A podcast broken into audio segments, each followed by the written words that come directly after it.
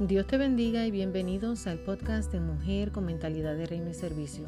Un podcast dedicado a la mujer, a la esposa, a la madre, a la amiga, a la joven, al joven, ¿por qué no? Aún al rey sacerdote que también nos escucha, al ministro, al pastor, en fin, a todo aquel que necesita escuchar una palabra de aliento.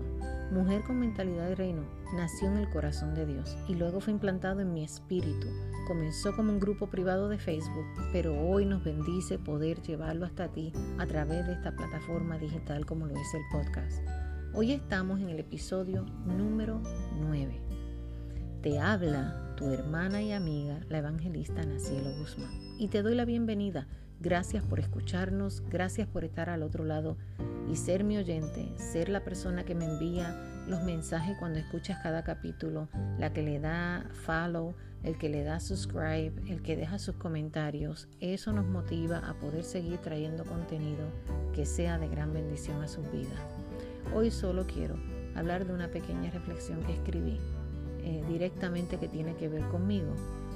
Quiero comenzar leyendo el Salmo 17 versículo del 5 al 9, y dice de esta manera, Sustenta mis pasos en tus caminos para que mis pies no repalen.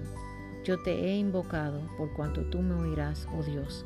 Inclina mi tu oído, escucha mi palabra, muestra tus maravillosas misericordias, tú que salvas a los que se refugian a tu diestra, de los que se levantan contra ellos.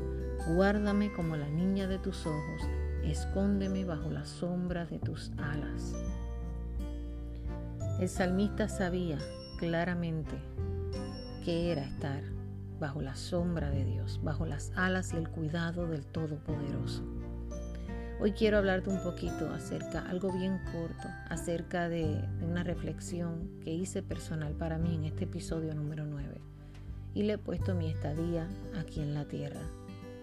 Y quiero traerte esto porque la única manera que en realidad nuestro paso por esta tierra tiene sentido es que nuestra estadía por este planeta Tierra sea una estadía de impacto, una estadía que dejemos huellas en los corazones, a nuestro paso, que podamos impactar a la gente, no por vanagloriarnos, no por llevarnos el chihichija de las personas, así le decimos en Puerto Rico, o sea, no es para que te, puedas llevar de alguna manera eh, la gloria, sino que nuestro paso por la tierra debe de ser algo diferente a lo que el mundo está transmitiendo hoy día. A mí me costó poder llegar hasta donde estoy hoy. A mí me ha costado poder decir, Ebenecer, hasta aquí me ha traído el Señor.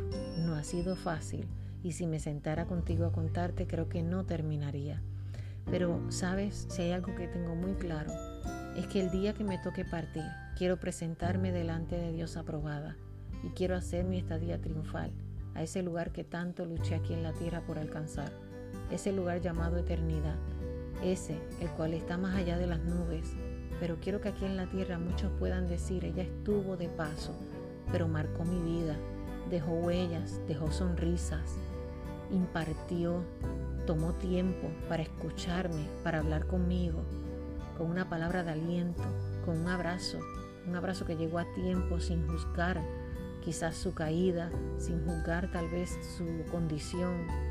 Ese es mi anhelo, que las personas puedan decir eso. Y con todo lo que yo pueda dejarle en los corazones a las personas, yo creo que me habré llevado el premio más grande que he podido eh, adquirir aquí en la tierra. El día que me llame mi amado, mi eterno amor perfecto, mi Jesús, mi eterno enamorado, el que siempre está para mí, el que nunca, nunca, nunca, nunca me ha fallado, el que es fiel, Él es mi compañero de batallas, de momentos difíciles cuando otros no están. Ese es el que yo puedo ir directamente y llorar, llorar, enojarme, eh, ser yo misma, transparente. Y Él no juzga ninguno de los procesos que he tenido que vivir, al contrario, me corrige, me dirige, me encamina. Ese día que Él me llame, yo quiero presentarme delante de Él y decirle, me costó pero lo logré. Mientras aquí en la tierra sé que el dolor envolverá los corazones de mis amadas familias, de las personas que amo, quizás eh, de aquellos que me aman. Mi mayor reto en esta vida no es simplemente vivirla, sino es dejar huella de esperanza huellas de amor, huellas de sonrisas a mi paso. Es poder decir, ella pasó por mi vida y dejó algo. Ella impartió algo poderoso en mi vida, aunque fuera una palabra, aunque fuera un abrazo a tiempo, aunque fuera tal vez el silencio. El silencio también puede ser un, regalo que tú lo, lo dejes a alguien. El día que me llame mi Señor, Solo anhelaré de haber dejado en mis hijos la pasión impregnada por el amor a Cristo, la pasión impregnada en ellos de, de, servirle a un Dios de poder. Eh, Dios trae consigo una gran recompensa, que ellos puedan entender eso, que ellos puedan entender que no hay recompensa mayor que Jesús, que sean hombres y mujeres y mujer de bien. El día que me llame mi amado será el día que podré decir gracias por todo lo bueno que en tu voluntad logré vivir en la tierra.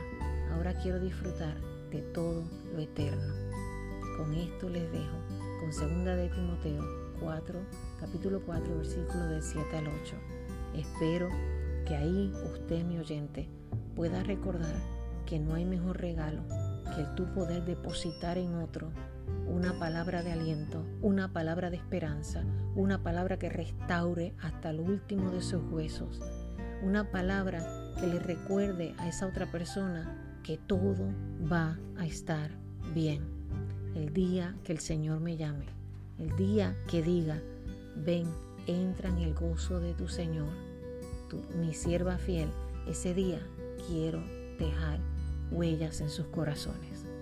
Dios le bendiga y espero que esta reflexión corta pueda recordarles que todo es temporero y que tenemos una ciudadanía más allá de las nubes. Dios les bendiga y será hasta la próxima. Bendiciones con ustedes. Esto era Mujer con Mentalidad de Reino y su hermana y amiga Ana Cielo Guzmán.